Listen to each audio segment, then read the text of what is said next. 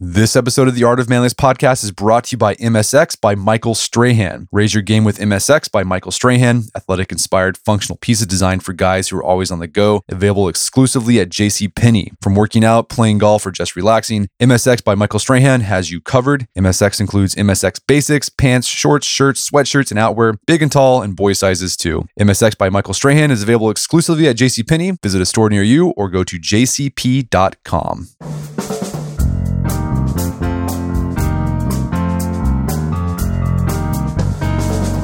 Brett McKay here, and welcome to another edition of the Art of Manliness podcast. In the modern age, shame is often seen as an unmitigated bad. According to this popular review, all shame is negative and toxic, and steps should be taken to avoid and rid oneself of it. My guest today, however, makes the contrarian case that some shame is actually necessary to develop a true sense of self. His name is Joseph Burgo. He's a clinical psychologist and the author of the book Shame Free Yourself, Find Joy, and Build True Self Esteem. Today on the show, Joseph and I discuss what exactly shame is, what it feels like, and the difference between toxic shame and productive shame. Joseph then walks us through the sources of shame and how childhood shame can mark us for life. We then discuss tactics we use to mask or avoid feelings of shame, how these masking behaviors can sometimes get in the way of us making progress in our lives in more productive ways to engage with shame. Joseph then digs into the culture of online shaming and the dangers we face as a society when we shame men by pathologizing healthy masculine attributes like assertiveness, risk taking, and competitiveness. After the show's over, check out our show notes at aom.is slash shame. Joseph joins me now via clearcast.io.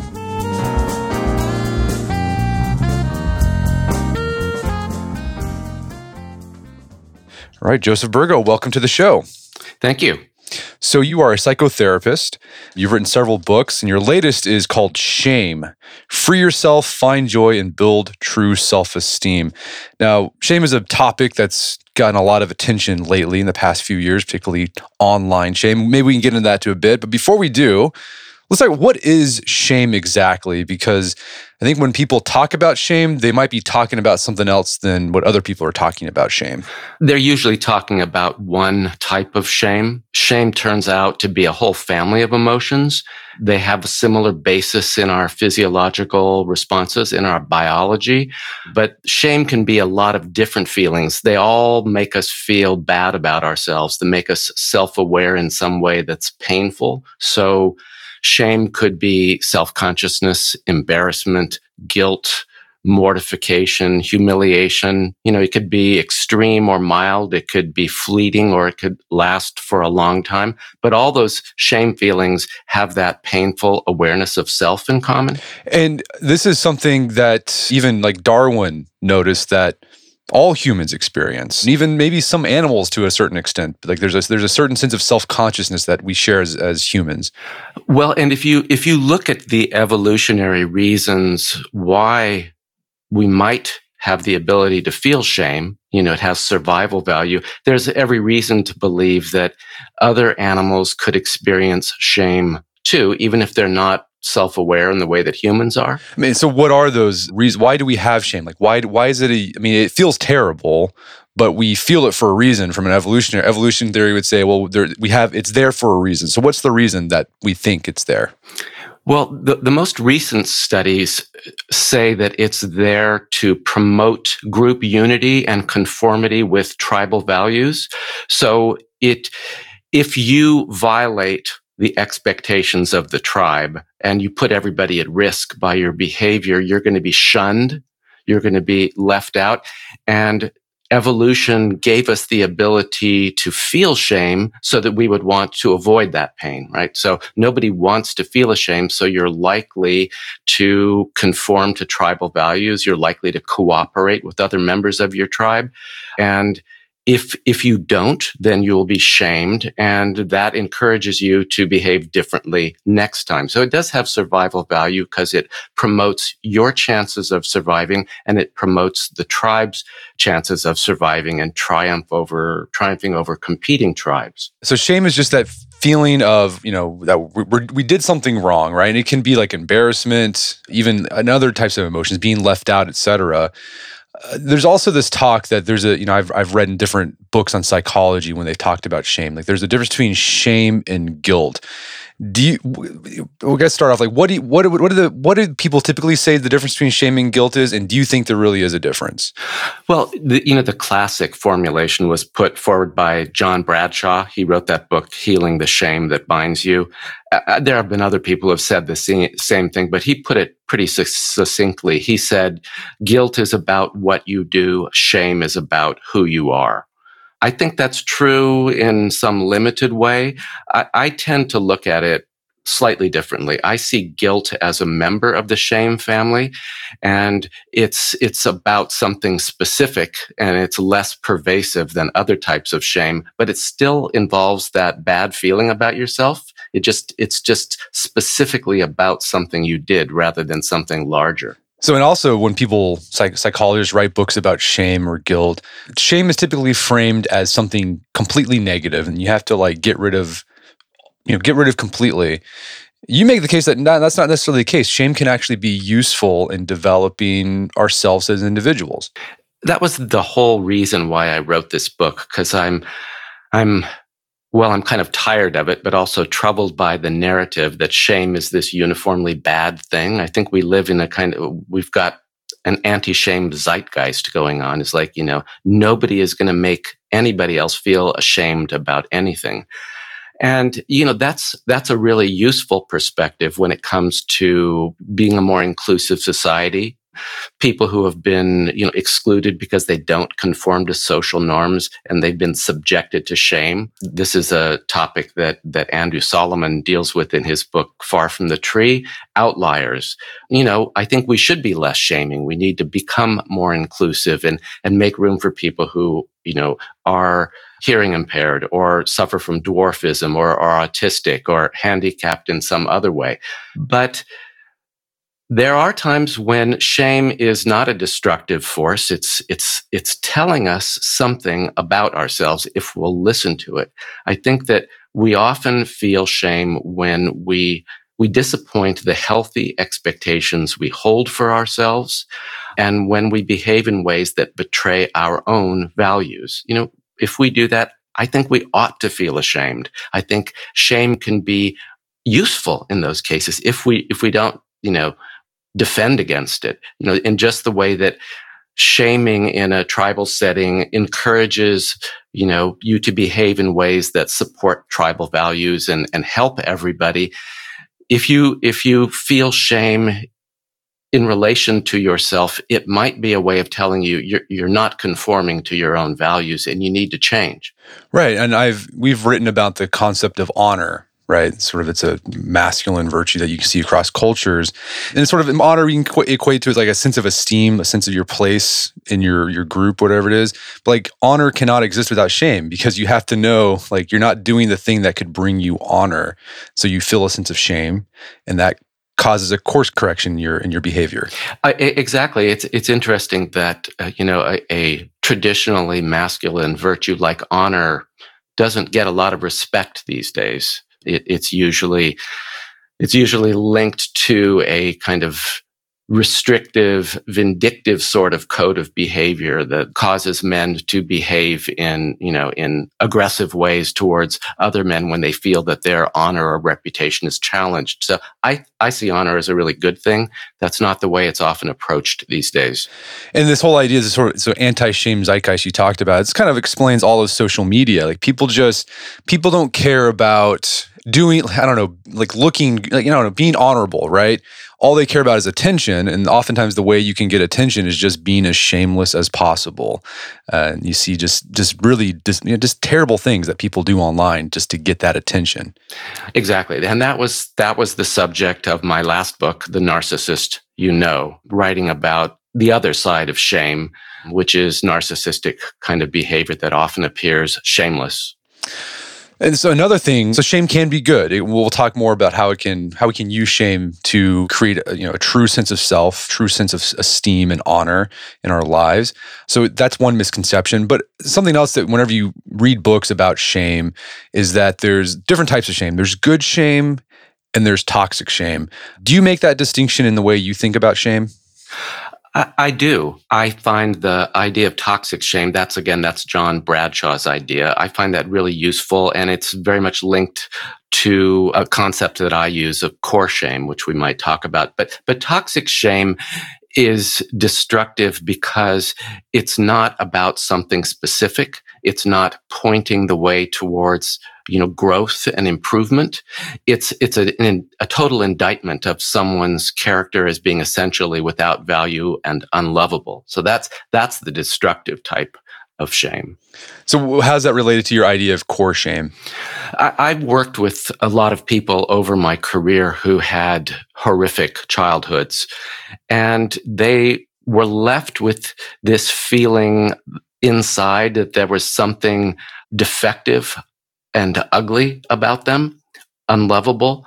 And that, that can be linked to toxic shame. The difference that I make is that sometimes that sense of core shame is telling you the truth about something. And, and this is a message nobody wants to hear. And I get a lot of flack for it is that sometimes your childhood can have been so damaging that it's marked you for life it doesn't mean that you can't grow, doesn't mean you can't build self-esteem, doesn't mean you can't feel good about yourself, but it, it might place some limits on what you can do, what you're capable of, and that, that sense of being damaged by your past is what I call core shame. Okay. So like toxic shame, an example of that would be like you feel shame, ashamed because you have some sort of disability, right? Or some handicap. And like because you have that, you are you are in, unredeemable.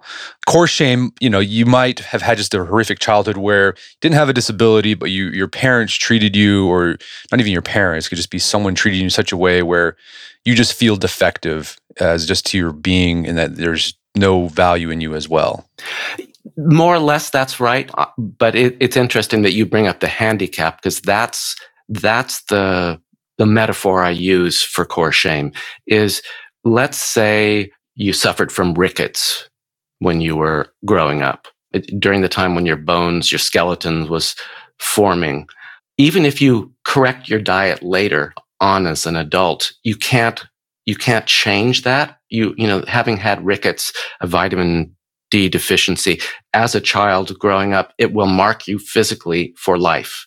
And I say the same thing about certain kinds of emotional and psychological damage you experience when you're growing up that, that it's going to mark you for life. It doesn't mean you can't do things. It doesn't mean you're completely without value and utterly incapable of anything, but it, it might place limits on what you can do. So, you know, if I have some sort of physical handicap, that doesn't mean I can't, you know, go on and compete in the Special Olympics doesn't mean I can't do lots of things, but I might not be able to, you know, compete in the regular Olympics. This is, I know people don't like hearing this. I just think it's, it's better to be honest about the way our paths, pasts, our physiological past, our psychological past can place limits on our, on our future. It's better to take those limitations into account rather than pretending there are no limitations and then failing and feeling more shame if you see what i mean. No i get what you're saying. I think i've seen that happen in the lives of a lot of people in my own life where you don't take into account your own limitations and you know you go you reach for the stars right? You can be whatever you want to be but like that can't sometimes not in the cards for you for whatever reason. It doesn't mean you can't have a good flourishing life but sometimes you have to you have to work in within those limitations those confines you've been you've been given in life and you can have a really really good life even doing that. You can, and it's hard in this environment, you know, in, in the kind of social media world where everybody is posting about their fabulous lives and we're bombarded with images of celebrities and wealthy athletes and these people who appear to have it all and don't have any limitations. It's hard to accept your own limitations when the messaging you get is like you're saying, reach for the stars, you can do anything. Have you noticed that issue coming up more and more amongst people you work with? This idea of like this increasing sense of there's no limits, like they, they believe that and so they they live their lives like that but they they they come to the realization no there are limits and they just end up frustrated have you have you noticed that sort of anxiety or frustration because of that sort of idea that's out there that there are no limits in life I certainly have noticed that in you know in the people I know, my acquaintances, my friends. Uh, there's the people I come into contact with. The the people who come to me for therapy usually come because they've got a lot of shame. They know that's what I work with, so they're not they're not in that same that same group although the you know the the creation of this ideal self that you're supposed to attain is is something that shows up in people that I work with, particularly people who have narcissistic issues. They they want to believe that they can create this, they can become this ideal person, and that's the antidote to that that shame they feel at base. Well, let's talk about some of the sources of shame. I guess I mean, is, are the sources of shame the same for core shame and sort of everyday shame, or are there differences between those types? I, I, think they're they're all the same. And you know, in the book, I I came up with these categories of experience to help people understand when and why we might feel shame, just to sort of just useful labels. I call them the shame paradigms. So I think they're they're pretty intuitive. We feel bad about ourselves when our love is unrequited. So whenever we like somebody who doesn't love us back, whenever we want to be friends with somebody who doesn't want to be friends with us, that's a, a one obvious source of shame.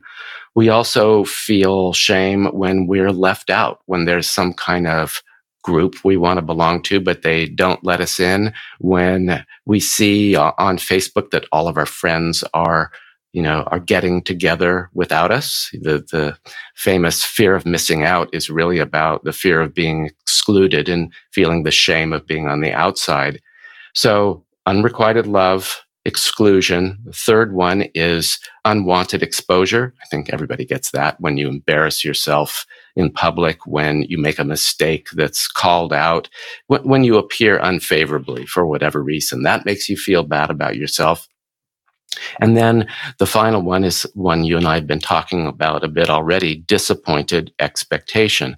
When we have some hope for ourselves or ambition or expectation and we fall short of it, that it makes us feel bad about ourselves.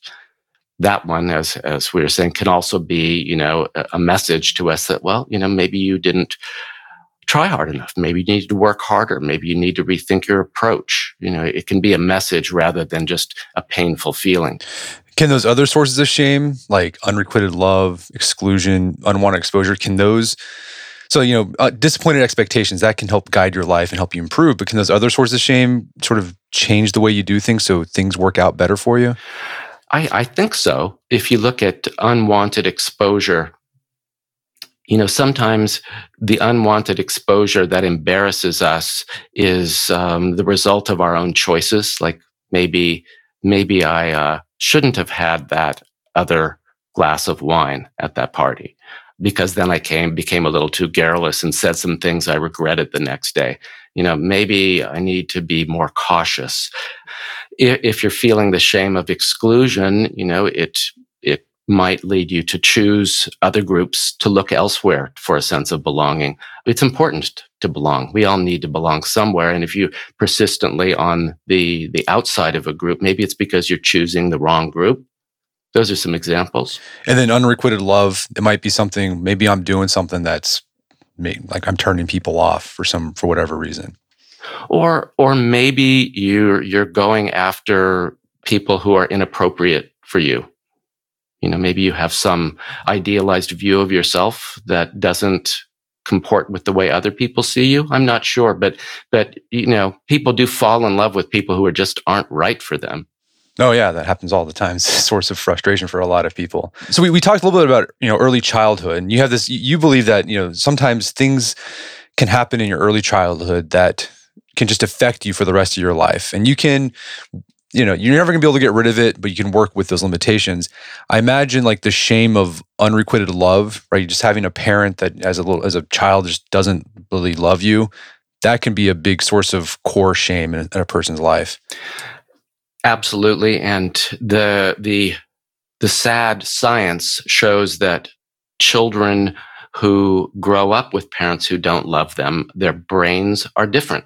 There's interesting MRI studies out of UCLA, um, a guy named Allan Schore. And he, he talks about and shows the brain scans of children who grew up in normal, relatively normal environments and those who grew up in, in really deficient ones. And, and they show that their brains are smaller. They have fewer neural connections between the neurons.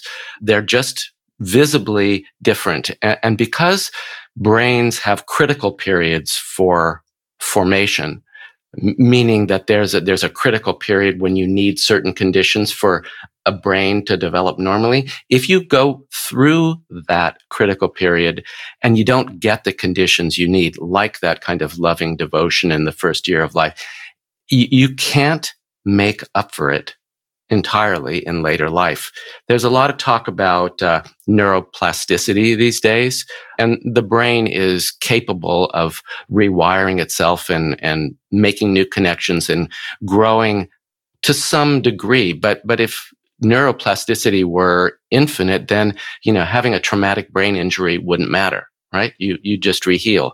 And it's kind of the same way when, when I, when I talk about the, the neural deficits of people who grew up in grossly deficient environments with parents who did not bond with them in a loving way that you know that they, they are likely to be marked by that for life. It doesn't mean that they can't grow and compensate, but it's going to be within the limits you know imposed by their early experience how does that early experience manifest itself later on as adults well all sorts of ways if you if you grow up with this sense of core defect or unworthiness it's often an, an unbearable experience. I mean, it's just too painful to feel that way, to acknowledge that you, you feel that way. So you tend to develop a, a set of defenses against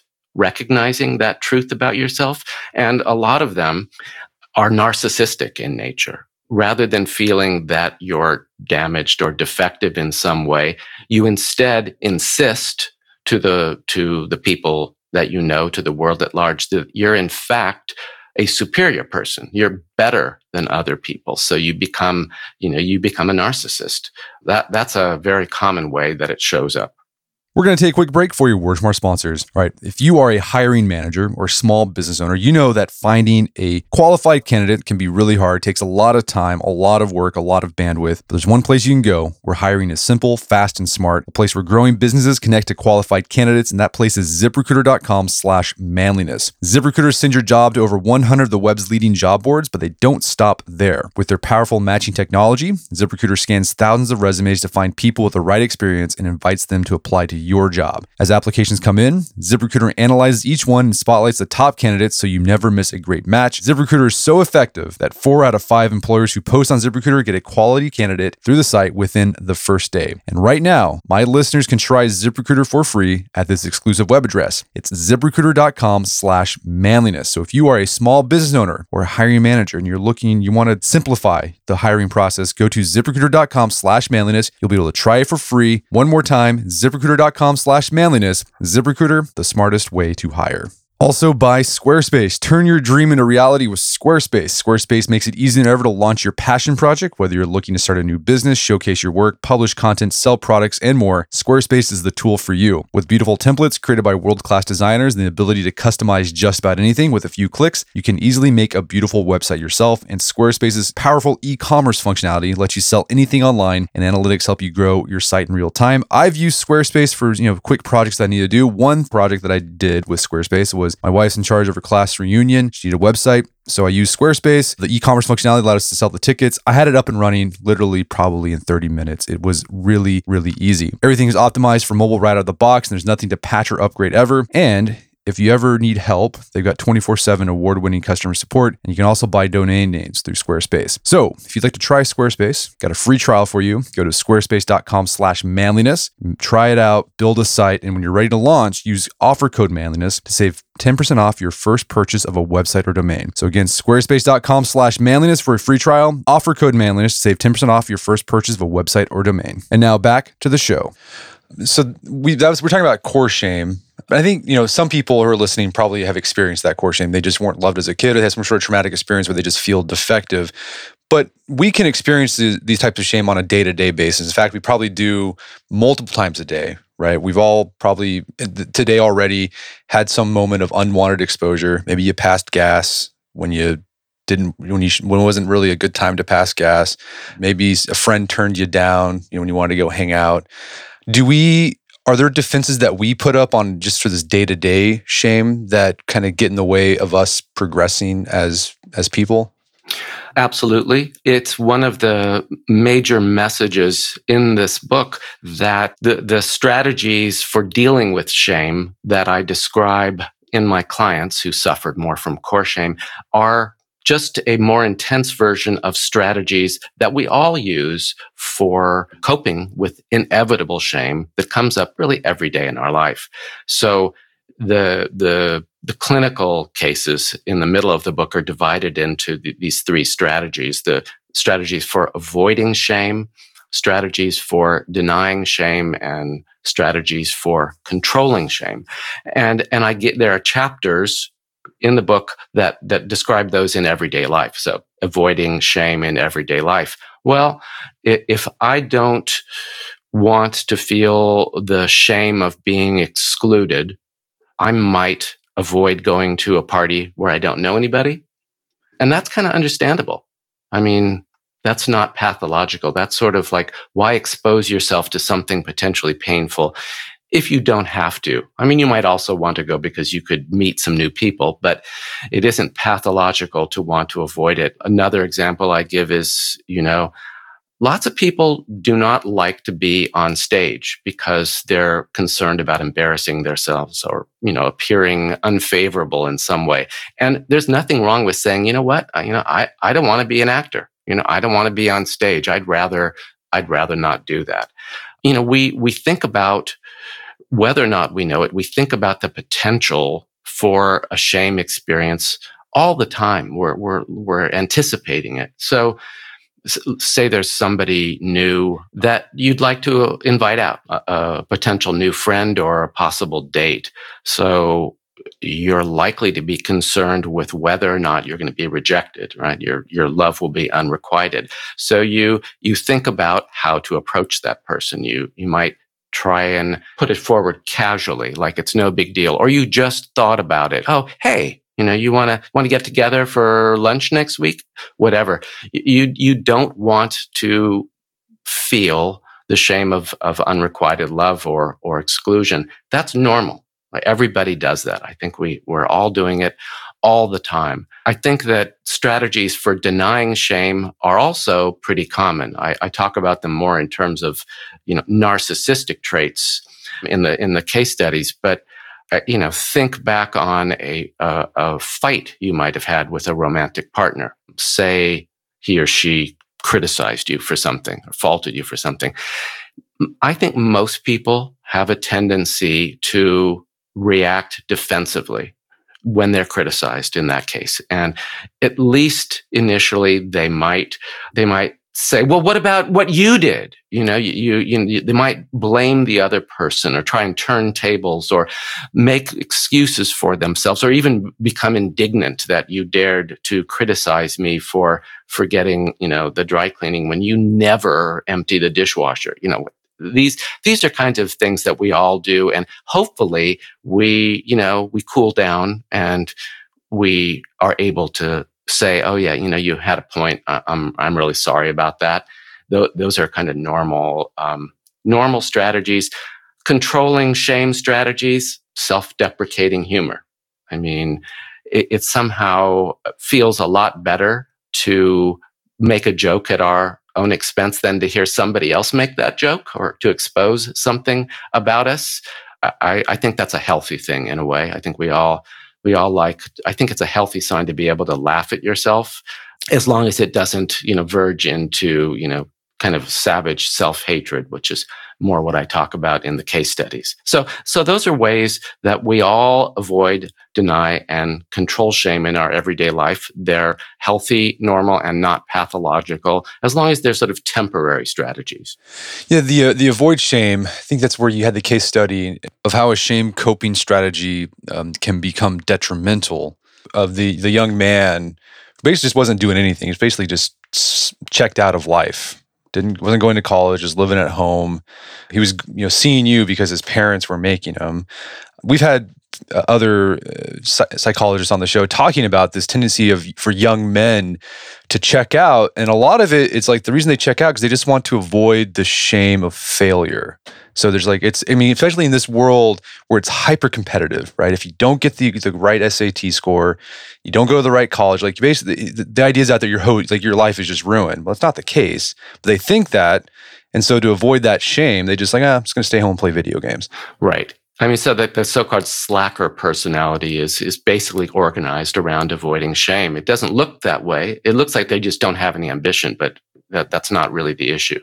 And then that idea of, of controlling shame, you know, self-deprecating humor can be healthy, but then it can sort of it can verge into an extreme form of like just self-pity where you just instead of letting other people say where you're you're falling short, you just you go ahead and you just lay it on, well, I'm such a terrible this, I'm a failure, I'm this, and that's just self-pity. Right, right, and it's and it's very, it's very destructive. But it, it, what isn't obvious about it is that it's a it's a strategy for dealing with shame. Just that you're you're in control of it. You're never going to allow anybody else the opportunity to shame you because you're there first. But then it holds you back because I don't know, people don't like being around you know, like people don't like being around Eeyores, right? They're just like nobody they no. do not. And so it, it, actually just sort of it's like a vicious uh, cir- vicious cycle where uh, people just continue to exclude you because you're just not pleasant to be around leading you to feel even more sorry for yourself. Right, right.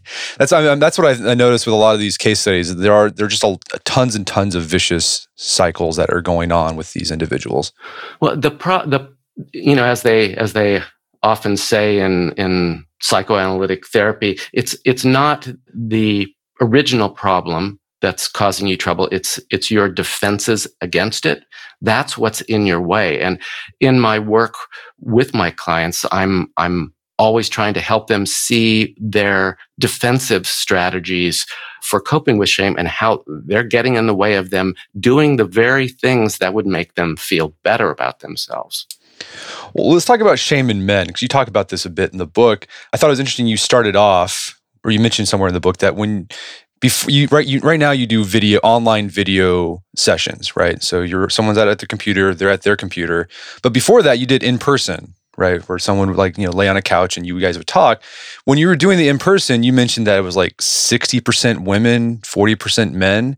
But then when you started doing the online it flipped. Now 60% of your clients are men and 40% of the clients are women. And you kind of made an observation that might be related to a man's sense of shame. What do you think is going on there well, you know, the, the whole cultural conversation about expectations for men that they're supposed to be self reliant, stoic. They're supposed to be able to solve their own problems. They're not supposed to need help. So, admitting that you have psychological issues and you, you need help from somebody else is, is looked down upon. It's considered unmanly even more so in other cultures than our own. I mean, we're we're relatively liberal minded in that respect, but if you look at um, you know other cultures, I think it's much more intense. And it's it's interesting that I've had a number of men in my practice from other cultures. They were English speaking, but they were you know perhaps from you know India, the country India, where getting help you know from a psychotherapist would would be you know, admitting that would be suicide in a way. And in your uh, experience in work with men, where do you see the the biggest source of shame for men? Like, is it unrequited love, unwanted exposure, disappointed expectations, or is it just all over the place? it, is all over the place, and and I think that's I, w- uh, uh, I think that's borne out by the the distribution of the the cases I talk about in the book. There's there's men in each section. There are men who have problems avoiding shame. There are you know men who deny shame, and there are men who control shame. So I think it pretty much runs the gamut these days. So yeah, so there, so men are also handling shame in pretty much all the different ways, either avoiding it. We just talked about an example of a lot of young men dropping out simply as a way to avoid it. How do you see men trying to deny shame? Where do you see that? How does that manifest itself? Well, you know, it it shows up in narcissistic kind of behaviors, but also ones that can be like hyper masculinized, if you know what I mean. Like there are, you know, normal traits that are associated with masculinity, you know, throughout our history, you know, assertiveness, aggressiveness, competitiveness.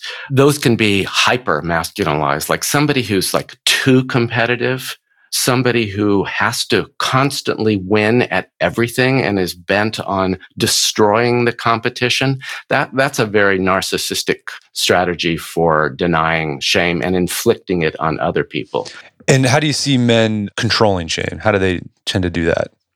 You know, those are the less obvious examples because, you know, self deprecation, self pity, and self hatred are not really socially acceptable for men to be it's you know men aren't supposed to behave that way. So you, you don't see that very much. Those are the people who would probably come to me. The the hyper competitive narcissistic type of men who are denying shame are the ones who would never come for therapy. Um, and you know avoiding shame you know i think that's pretty much everywhere. No yeah, for sure.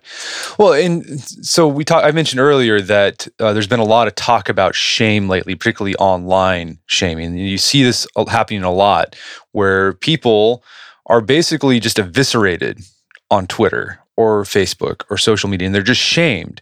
And some people say that's well, that's a good thing because you know people are changing their behavior and it's helping them sort of steer, course direct them.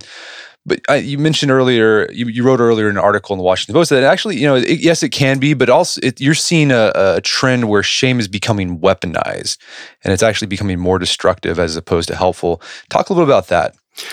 So there's a, actually a, a long history of the use of shame to promote social values that are shared.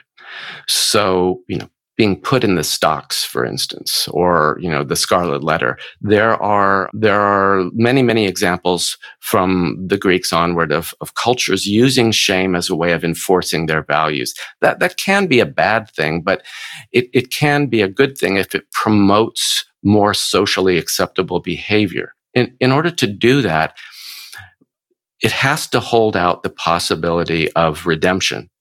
It has to be you should feel ashamed of this and your shaming experience is going to have this duration and we expect you to make amends and then change your behavior.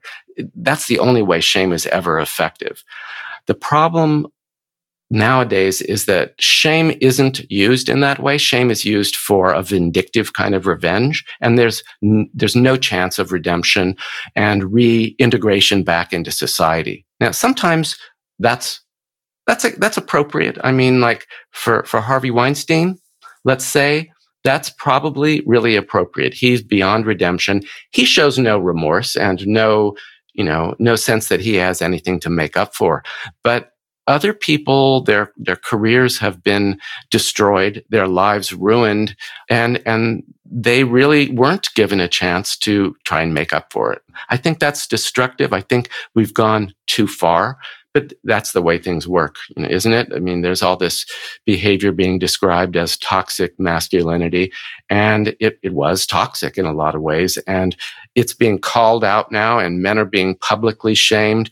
That's a good thing, but it's also been excessive and the pendulum will probably swing back at some point and and you know land somewhere in the middle it's interesting there's there's been a big debate about Al Franken and the way he was shamed and forced to resign. And people are now starting to re- express some regret about that. You know, even, even people who shamed him at that time and thought he needed to resign, there's, there's a sense that, well, you know, maybe the punishment exceeded the crime.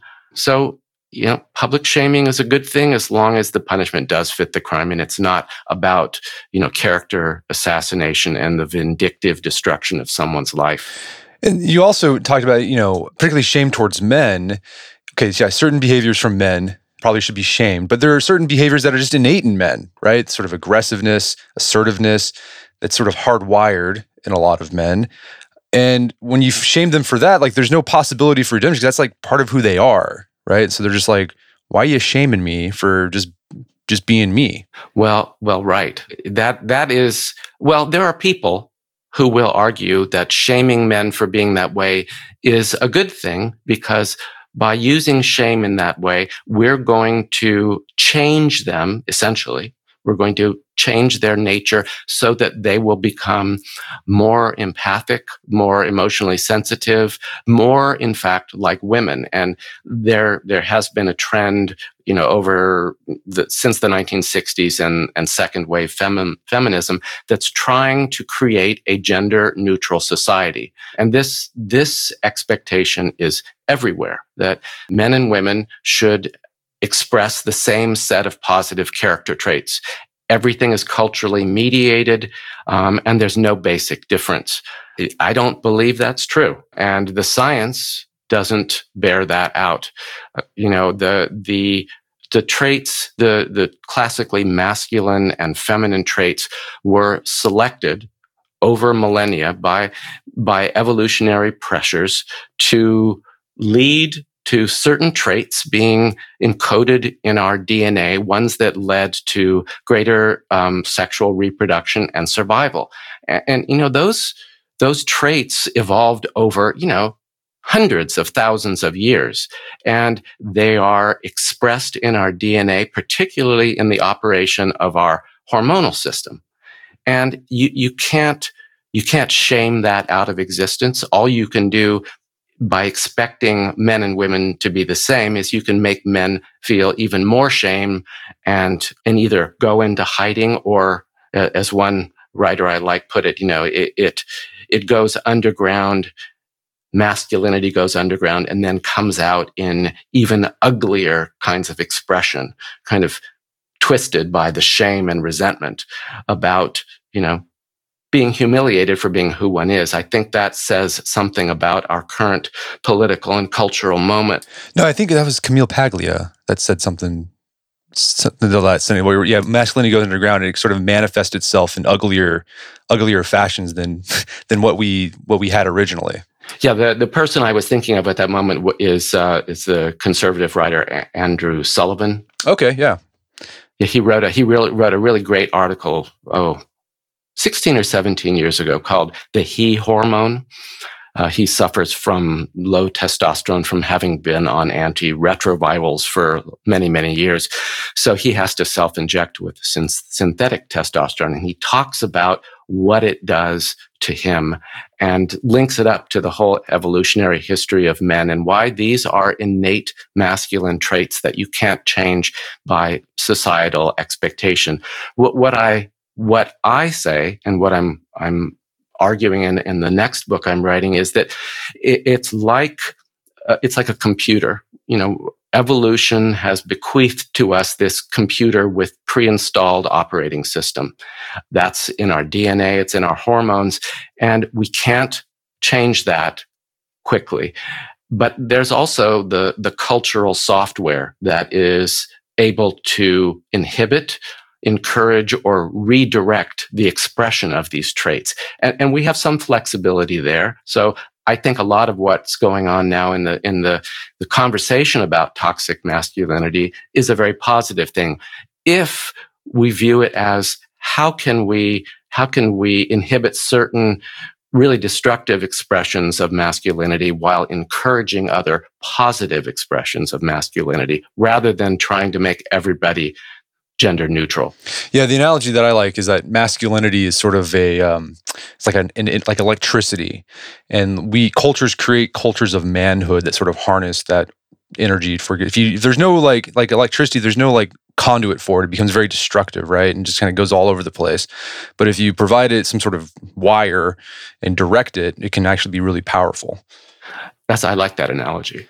Right, and so I think that what's going on now is people just want to get rid of that difference completely between men and women instead of okay look accepting okay here's how men are because of biology. How can we shape that energy that they have and direct it towards something more positive? That'd be a more useful way to use shame instead of just trying to i guess eliminate men completely or masculinity completely. I, I couldn't have said it any better. That's exactly what i think Okay, well, I'm glad we're on the same page. Well, so like, let's, so we've talked about sources of shame and we talked about ways that we manage shame on a day to day basis. But like, how can we, how can we make sure that we're getting the message that shame is trying to send us, right? So that we can use that to become better. Because that's, that can be hard, right? You're feeling bad about yourself because you you got excluded or you didn't get the job you wanted. It's very easy to say, well, they're a bunch of bums. They're missing out on something great instead of saying, well, is there something that I did that, you know, excludes. So how do you how how can you I guess listen to the message shame is trying to send you? Well, it, it for sure depends on the nature of that shaming message. It's pretty hard to listen to a shaming message that's, you know, cruel you know, or that makes you feel completely worthless. So it depends on how people deliver the shaming message or, or how it comes across. But then I think, and what I'm what I'm trying to help people do with this book is to to look at the ways you you tend to defend against shame, because we all do it, right? We all try to defend against shame because we don't want to feel it. And, and if you can if you can know yourself well, if you can recognize the ways that you tend to make excuses for yourself, blame other people, get indignant when someone shames you, then, then, you know, you can say, okay, well, wait a minute, wait a minute. All right. That's, that's defensive. Take a step back. You know, what's the truth here? You know, what is, what is valuable? What, what can I take out of that shaming experience that that can work to my advantage because because often it points the way towards building self-esteem in a better way. It's like it's saying you know you you wanted to succeed but you you didn't do it in the best way possible. You feel ashamed of of the way you behaved. So maybe you need to think about that and it, it will tell you oh y- you didn't work hard enough or you you didn't focus enough on this particular idea or you you need to develop strengths in this area if you really want to succeed succeed. And that way you have a better chance of doing the very things that will build self-esteem and make you feel better about yourself.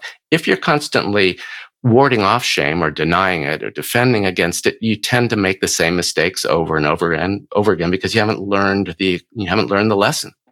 Is the hardest part recognizing how you deny shame?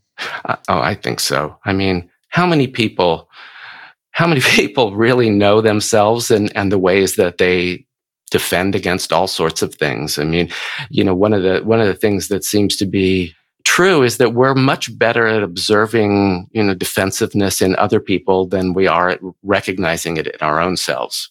Don't you think? Oh yeah, no, I, I, I am terrible at it, at recognizing it myself. I, but then I catch myself, and I feel like an idiot. well, there you go. Don't don't don't feel too much like an idiot. Just say, oh, you know, there I am. That's what I do. I typically do that. You know, I tend to get defensive about something or I tend to behave in this way. I'm going to be on the lookout for that now. Uh, what do you do? Like, so instead of getting defensive, like what would be a, a better response to like that feeling of shame, right? Okay, I messed up you caught yourself okay i'm not gonna i'm not gonna go down that path where i get, start getting defensive what would be the the better step? Well, it's to view it as a, a learning experience, and uh, there, even though they don't use this particular word, there there's a lot of conversation about failure experiences, the value of failure experiences and learning from failures. The, you know, the whole startup culture, you know, accepts that failure is, is to be expected. And the only real shame is in not learning from it they, I look at failure as a shame experience. Makes you feel bad about yourself because you've disappointed an expectation you hold for yourself. So it, it's, that's the whole way I'm trying to, to reframe the conversation about shame in my book is rather than looking at shame as this bad thing that we need to get rid of, it's to look at it as, as an opportunity to learn. Well, Joseph, where can people go to learn more about the book and your work? The book is available everywhere. It's available on Amazon. I don't know where your audience is, but it's um, it has a publisher in England, and it'll be available in other languages as well, but it's pretty much everywhere. I think Amazon is the easiest place to find it because, you know, newly published books have a short shelf life and they have to go away to make room for other new books coming out. I have a website called After Psychotherapy, which um, I've been blogging about shame and narcissism for years. And I also have a blog on Psychology Today called coincidentally shame in which I, I blog about shame lately more on the uh, on the broader cultural level in politics and what's going on in our culture so there, there's a lot of stuff out there google my name and you'll find it Fantastic. Well, Joseph Burgo, thanks so much for your time. It's been a pleasure. It was a pleasure. Thank you. My guest today was Joseph Burgo. He's the author of the book Shame, Free Yourself, Find Joy, and Build True Self Esteem. It's available on Amazon.com and bookstores everywhere. You can find more information about Joseph's work at his website at josephburgo.com. Also, check out our show notes at aom.is slash shame, where you can find links to resources where you can delve deeper into this topic.